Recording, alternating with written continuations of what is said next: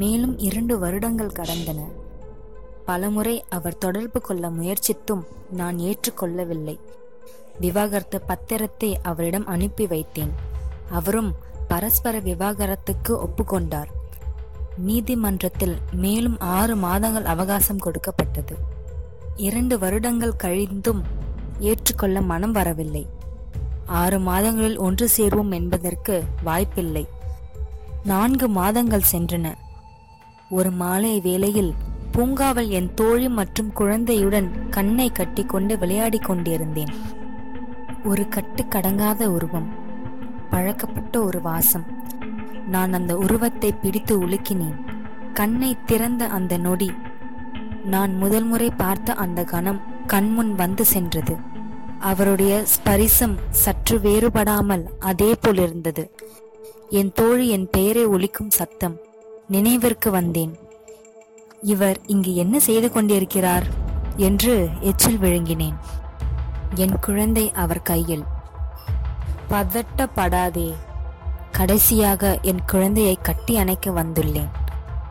நடந்த அனைத்திற்கும் மன்னிப்பு கோரி விவாகரத்தும் தருவதாக கூறினார். என் தோழியை நோக்கினேன். அவள்தான் தகவல் தந்ததாக கண் சுமிட்டினாள். அன்று இரவு வீட்டை விட்டு வெளியேறிய பொழுது என் தோழியின் கணவர்தான் என்னை அழைத்து சென்றார்.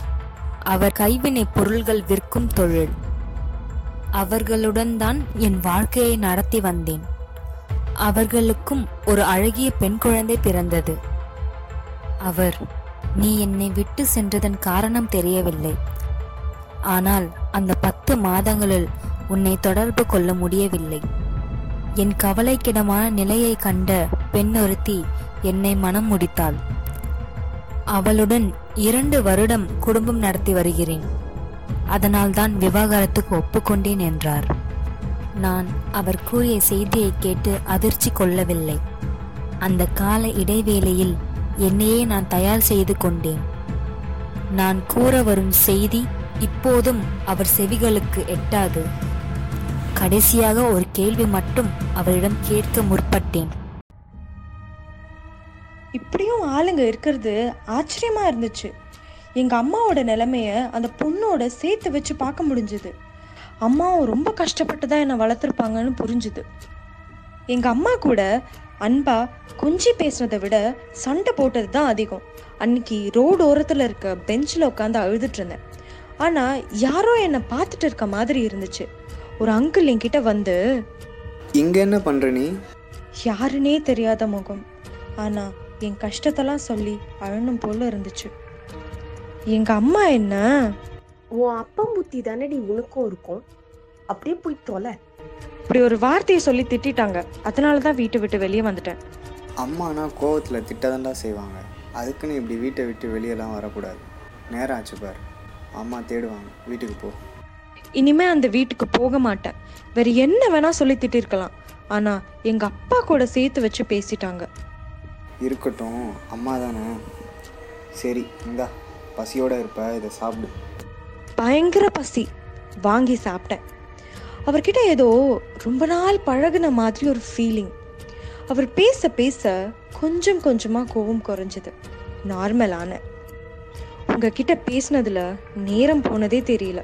ரொம்ப நாள் உங்ககிட்ட பேசி சிரிச்ச மாதிரி ஒரு ஃபீலிங் இப்போ நான் வீட்டுக்கு போறேன். ரொம்ப தேங்க்ஸ் அங்கிள் பை வீட்டுக்கு போனேன். அம்மா என்னை கட்டி பிடிச்சி அழுதுட்டாங்க.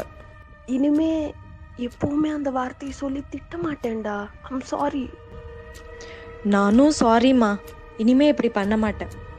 ஒரு அங்கிள்கிட்ட பேசினேன். அவர்கிட்ட ஏதோ ரொம்ப நாள் பழகுன மாதிரி ஒரு ஃபீலிங் இருந்துச்சு. யாரு? எங்க பார்த்த?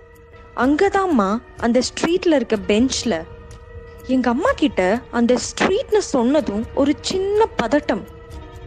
ஹே அங்கெல்லாம் இனிமே போக கூடாது அங்க யார்கிட்டயும் பேசக்கூடாது. புரியுதா? சரிம்மா. ஆனா அந்த அங்கிளை திருப்பி திருப்பி பார்க்குற மாதிரி சுச்சுவேஷன் ரொம்ப க்ளோஸ் ஆயிட்டோம். அவர் பேரு மதன். நான் தான் கையெழுத்து. சத்யா பொறுமையா புக்ல இருக்கிறவங்கள அம்மா கூட சேர்த்து வச்சு ஃபீல் பண்ண ஆரம்பிச்சிட்டா. அவர் யாரு? சத்யாக்கு என்ன ரிலேஷன் அந்த புக்ல அவங்க கேட்க வந்த அந்த கேள்வி என்ன?